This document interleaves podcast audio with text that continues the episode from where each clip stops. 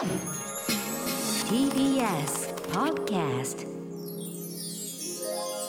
Amazon Music プレゼンツバービーとお心理研究所。こんばんはバービーです。こんばんは、みなゆかです。Amazon Music Presents バービーと心理研究所。この番組はバービーとマンスリーパートナーそしてリスナーの皆さんが研究員となってこれまでの人生で得た教訓や心理トゥルースつまりバビ語で言うところの「お心理」をシェアしながら気持ちよくご機嫌に生きていこうという新時代のお心理トークプログラムです。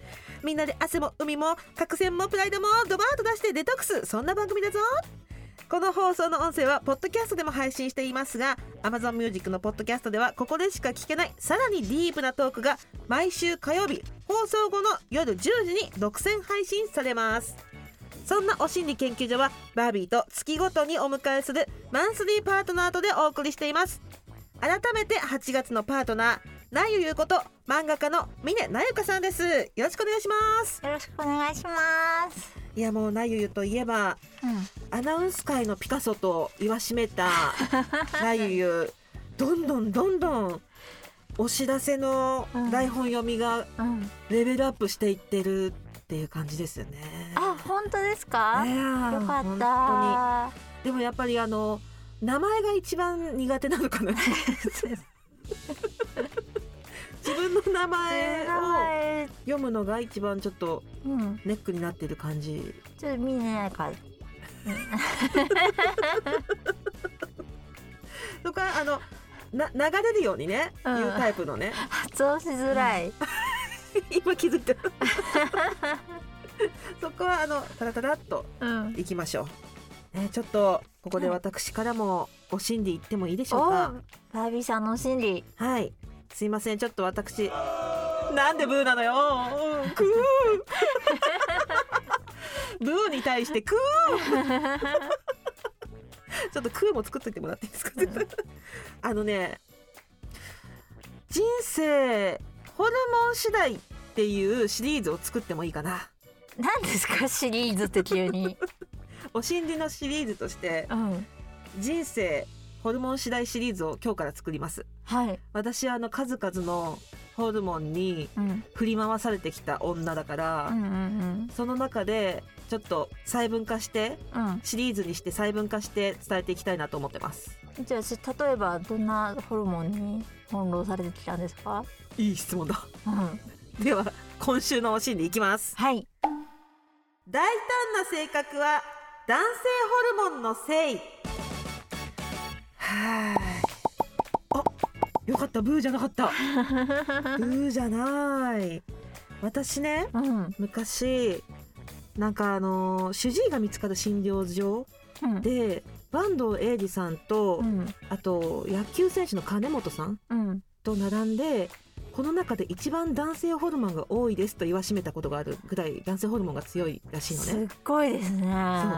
野球元野球選手2人をうん。抑えて男性ホルモン強いって女なのに。そうなのようん。言われてうんやっぱりその頃って顎ひげもちょっと濃いし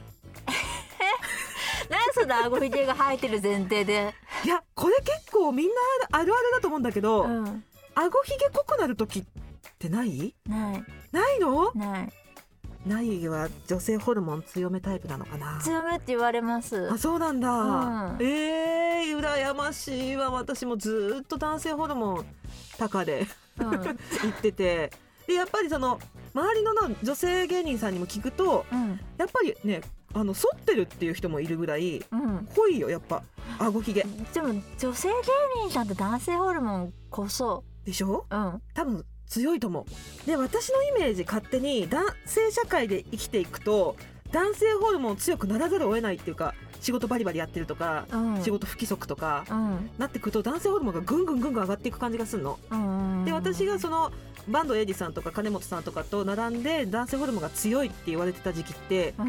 もうゴリゴリにおっぱい出してゴリゴリにお尻出してゴリゴリやってた頃だったの、うん。テレビでだからあの時はギラギラしてるって言われるけどあれギラギラは男性ホルモンなんだよね多分ね。でそれぐらい私男性ホルモン出ててうん。で最近見つけたの。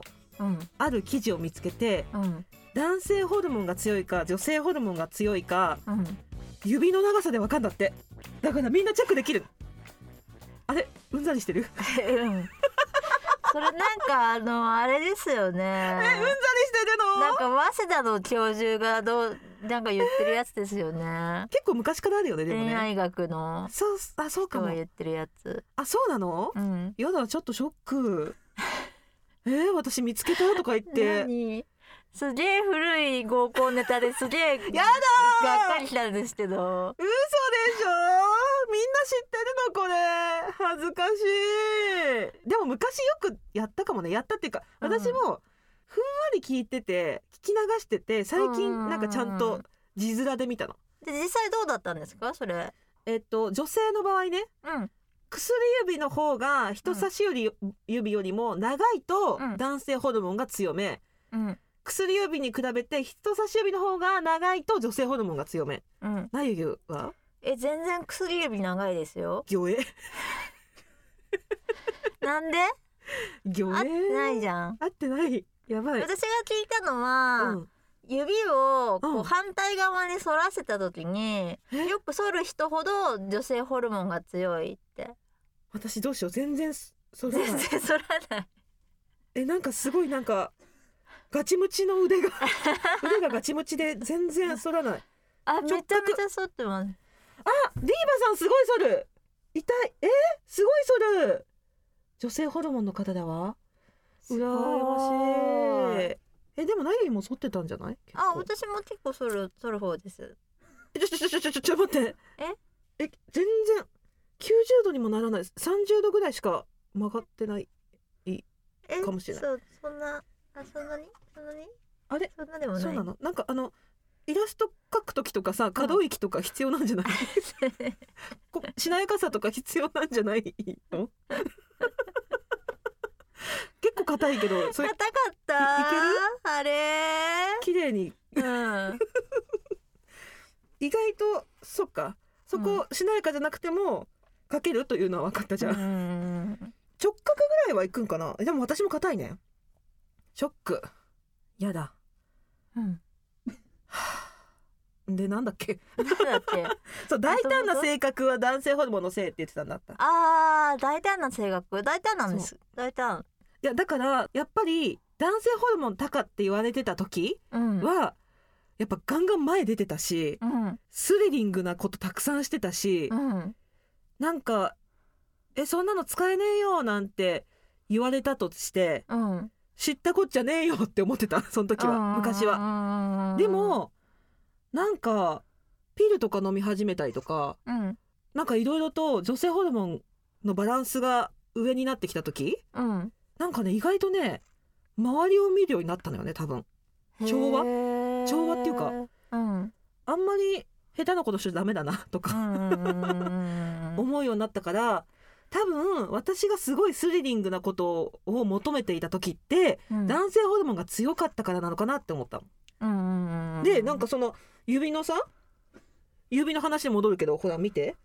薬指が人差し指より長い女性の性格。うんダイナミックで積極性が目立つ傾向にあります。って書いてあるから、あ本当の本当その通りだわって思ったっていう話。でもさ人生の中で男性ホルモンと女性ホルモンってすごいなんかこの増えたり減ったりしてるのかもしれないけど別に指の長さって変わんないから やっぱそれガセなんじゃないですか？あーせっかく見つけたって思ったのにな悔 しいな。ただ私があのひげが濃くって、うん。スリルなことばっかり私生活も仕事もしてた時はうん。多分男性ホルモンが強かったのかなみたいな話。ひげも濃かったし。っていう実感としてのうん。お心理でした。はい。というわけで Amazon Music Presents バービーとお心理研究所。お知らせの後はお心理テレファン。今夜もリスナー研究員と直接おしゃべりしちゃうよ Amazon Music Presents バービーとお心理研究所。Amazon Music Presents バービーとお心理研究所。パーソナリティのバービーと。マンスリーパートナー漫画家の峰奈香がお送りしています。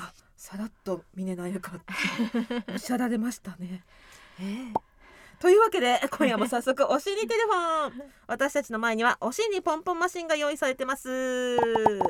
今週も張り切ってポンポンしていきましょう。それではリスナー研究員ミツバチマーヤさん25歳の方のこんなお心理から。何事も一日寝かした方がいいのかもしれない。おおー。元気のいいハキハキとした声で。でも内容はちょっと慎重派なお心理うん。それではちょっと研究データをもとにいろいろ聞いていきましょう。三つ橋マーヤさんはじめまして。はじめまして。いつも聞いてます。うわああの あんなこんなポンポンポンな話とかも聞いてくださってるんですか？はい勉強にさせていただいております。勉強しちゃってるんだ。あんま勉強にならない話もあるかもしれないけど気をつけながら聞いてください。え今は何やられてるんですか？今はえっとちょっとうだざねしてたところで。あそういう？ジャスそれジャストナウな話ね。寝てたの？なんかこれから電話つなぐよって言ったけどちょっとうたた寝してたんだ、うん。多分ねバービーさんが聞きたいのはね仕事の仕事何してんのとかそういう話だと思うんだけど。お仕事はえっと、はい今事務職をしています事務職されてるんですね。ちょっと心配になっちゃったんだけど急に。えー、事務職さ、うん。はいしていてはい。あれか、そのいろいろ転職なさって今事務職されてる、えっと最初二十歳の時に新卒でウェディングプランナーの仕事に就いてたんですけど、うん。と5ヶ月であの飛んでしまって。行っちゃったのね、飛んで、はであと美容系の販売員にうん。転職をしまして、うん。わけあってまあ1年半で辞めて、はい。で今職で3年目っていう感じです。あよかった。落ち着いてるんだね今事務の方で。そうなんです。え。ーそんなミツバチマンヤさんがこの何事も一日寝かした方がいいのかもしれないっていうお心理にたどり着いたのはどうやってなんです？えっとこれはちょっとお金関係でしてあそっちなの？クレジットカードのその利用残高があのゼロになった時にあら。あとこれはあのやばいと買いすぎてしまっているって思いまして、ううん。んえっと、それでちょっとカートに一回欲しいものがあったらすぐ私買っちゃうんですけどポチっちゃうんですけど、うんうん。カートに一回入れて一晩寝かせて翌朝考えようって思うようにあのするようにしたら、うん。えっと、翌朝よくよく考えてみると別に買わなくてもいいものだったなってうん。それであなんか寝かせるのっていいのかもしれないって思ったのがきっかけですね。ああそう。それまでじゃあ失敗してたってこと？いろいろ。いろいろ失敗してまして、うん。まあえっと、服のサイズが合わないとかはしょっちゅうなんですけどあカーテンを買った時にえ？あのサイズを測らずにもう何も考えずにポチってしまったので あかんない。すごい甘あわかんない。って言ってるなんでサイズを測らずにカーテンをポチるんですか？すごいよ。なんか豪気ですね。カーテン、うん、なんか惹かれたのかな？もう柄がとか。そうなんか柄が好きであ可愛いなと思ったらもうて。買っちゃったんだ。そのカーテンの次はソファーなんですけどえ？うん私今一人暮らししてて一人暮らしなんですけどあのファミリー用のでっかいソファーを買ってしまいまして家のリビングに置くとあのカニ歩きでしか通れない道ができてしまったっていうそのこれもまたサイズを測らずに買ってしまったのでうん。なんかちょっと失敗したなってでもソファーに関してはサイズ測らずとも結構想像できそうなところもあった。ね。なんか想像よりもでかかってえー、すごい。衝動性が男性ホルモンがちょっと強いタイプですか？そんなことない？ホルモンの問題なんですかね。で。も私もネットでなんか、よくわかんないもの買うの大好きでもうなんかうん。変な絶対この値段でこのドレス作れないだろうっていうサイトとかあるじゃないですか。そういうところでポチポチポチポチしてうんうんうん。そうするとあ私このために働いてるって思って。でそういうしょうもない全然写真と違う布うんうん。布の塊みたいな学芸会みたいなあ服が届いてっていうのを趣味にしてます。いやわ私もあのアメリカのサイトだと思って買ったのになぜか中国ベトナムから届いてるっていうのは よくあるうな、んうんうんでもなんかその深夜とかさハイになってきちゃったりとかするよね。そうなんです。だから深夜のハイの流れで、うん。その車もポチってしまいまして、車買ったのも確かに夜だったんですあれ。車ってポチれるんですか？あのえ？っと車が欲しいって思って夜に、その新しい新車をなんか最近新しく出た、うん。えっと、車種のものをあの市場とかも実際に見たりもせずにあのネットショップで買ってしまったっていうこともありました。まあや。まあやまあほんと目よ目。でも。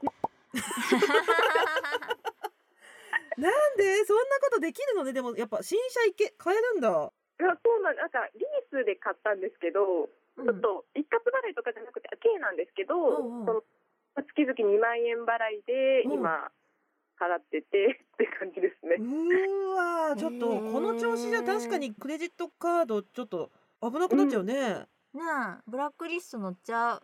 うん。あとリストに乗りかけた多分乗りかけて滞納とかもちょっとしちゃったので、うん。その今、まあ、寝かせるのもえっと実践してますし、うん。そのカード部分の番号にシールを貼って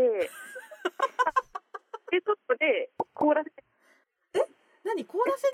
あそうなんです。あのタッパーに水張ってカード沈めてそう なんです。それ。ラッパえちょっと。ー、カードに拷問しすぎ。マヤさんジムやってる場合じゃないよ。なんかそれその才能どこかに活かせるって。うん。えいかせますかねカードを凍らそうと思う発想の人いるんだ。すごい。えー？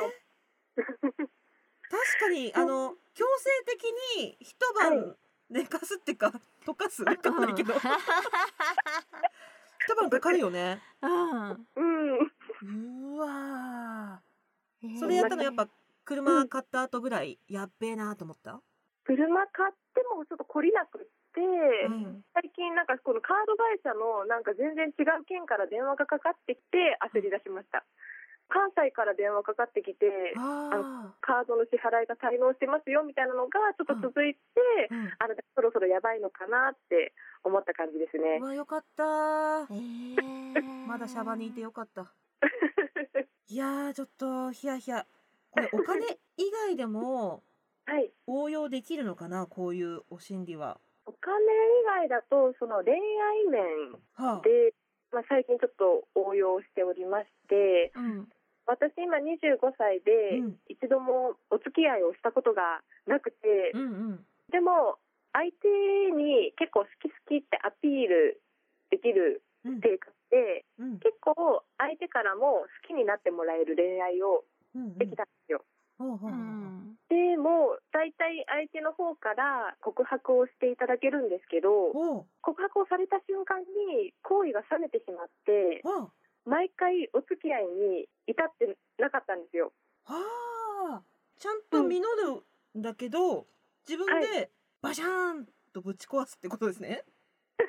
そうなんです。せっかく実ったのにうん冷めてしまってうん。逆にちょっと無理みたいななってしまう感じで、まあえでもこれは一日寝かせると治ることなんですかね？で今は思うんですよ。え？告白をされたら割とすぐもうその場で断ることが多くてうん。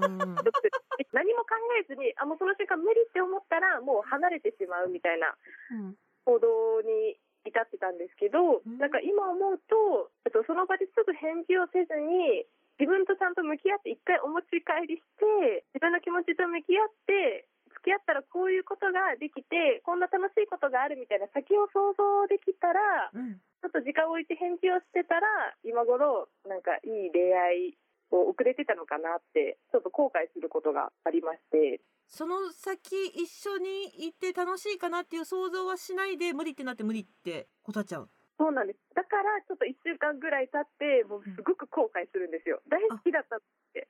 でも1週間ぐらいは必要なんだねちょっと。うん。そうですね。ちょっと1日とかじゃないです。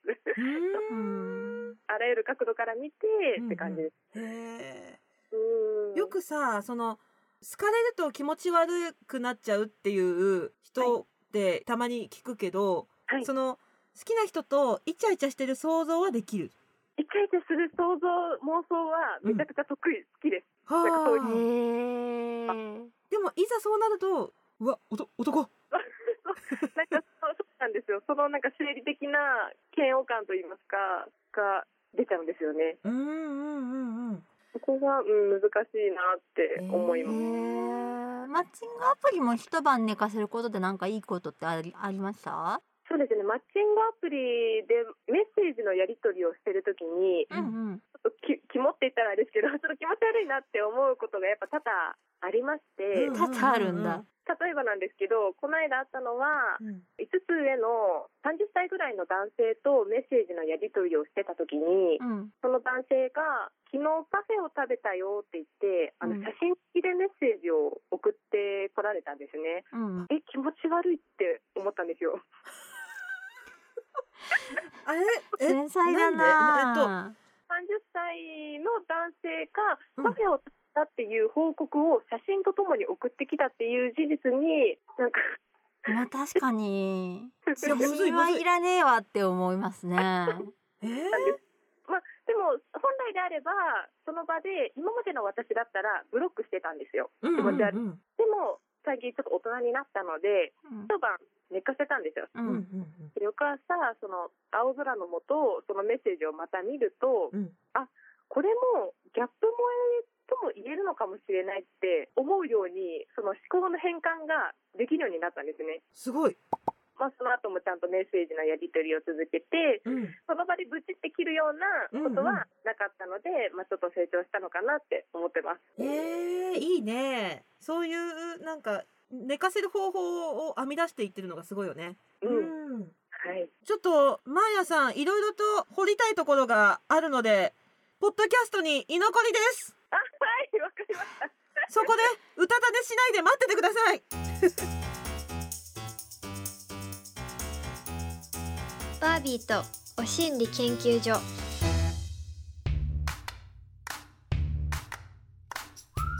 ここで Amazon Music からのお知らせですこの放送の音声は Amazon Music のポッドキャストでも配信されているんですがポッドキャストで最近たくさんのジャンルのコンテンツがありますよねそうですね。私が最近ハマってるのは川島さんの川島明の寝言です。面白いんですか？面白いですよ。面白いですって。えっと、この番組の Amazon Music で聴ける独占配信ポッドキャストも真剣なお悩み相談あり恋愛話ありで結構幅広いんですよねそうなんですよ。このおしもなお心理も飛び出すからたまに18禁になっちゃったりするのよね。そんなポッドキャストは Amazon Music のすべてのストリーミングサービスでお聞きいただけます Amazon にアカウント登録するだけでパソコンやスマホのアプリなどから無料でも楽しめる Amazon Music フリープライム会員の方は追加料金なしで楽しめる Amazon Music プライムでも聞けます。そしてこの番組の独占配信ポッドキャストが聞けるのは Amazon Music だけ。ぜひ Amazon Music のアプリをダウンロードしてバービーとお心理研究所で検索してみてください。フォローもぜひお願いします。バービーとお心理研究所あっという間にエンディングのお時間です。いやーちょっと車が買えるっての初めて知っちゃったんだけどなゆゆは高い買い物もするタイプ？ネットで。いや高いのは買わないかな。安い。どうしようもないものをたくさん大量に買うって感じ。そうなんだよね。わかるよ。どうしようもないのをさ買って結局どうしようもないなってなるんだよね。うん。あでもそれが楽しいんですよ。私そのために働いてるんですよ。どうしようもないもの見つけた時嬉しいもんね。うん。え何これどうやって使うのみたいなもの、うん。私もめちゃめちゃそういうのネットサーフィンしちゃうわ、うん。1時2時ぐらいが早いになりやすい。ななるなる。うん。番組ではリスナー研究員の皆さんからのお心理も大募集中です。仕事や恋愛の失敗から学んだ教訓やお心理。美容健康お金や仕事のお心理人間関係でこんな悩みがあるんだけど解決のヒントになるお心理ありませんか？どんなものでも OK です。電話出演 OK という方は電話番号を書いて番組公式 LINE にメッセージをお寄せください。番組公式 LINE は LINE アプリからお心理研究所で検索してくださいね。秘密厳守匿名 OK お声も変えられますので安心してくださいね。もちろんメールでも受け付けています。アドレスはおしんりアットマーク tbs.co.jp おしんりの綴りは OSHINRI です。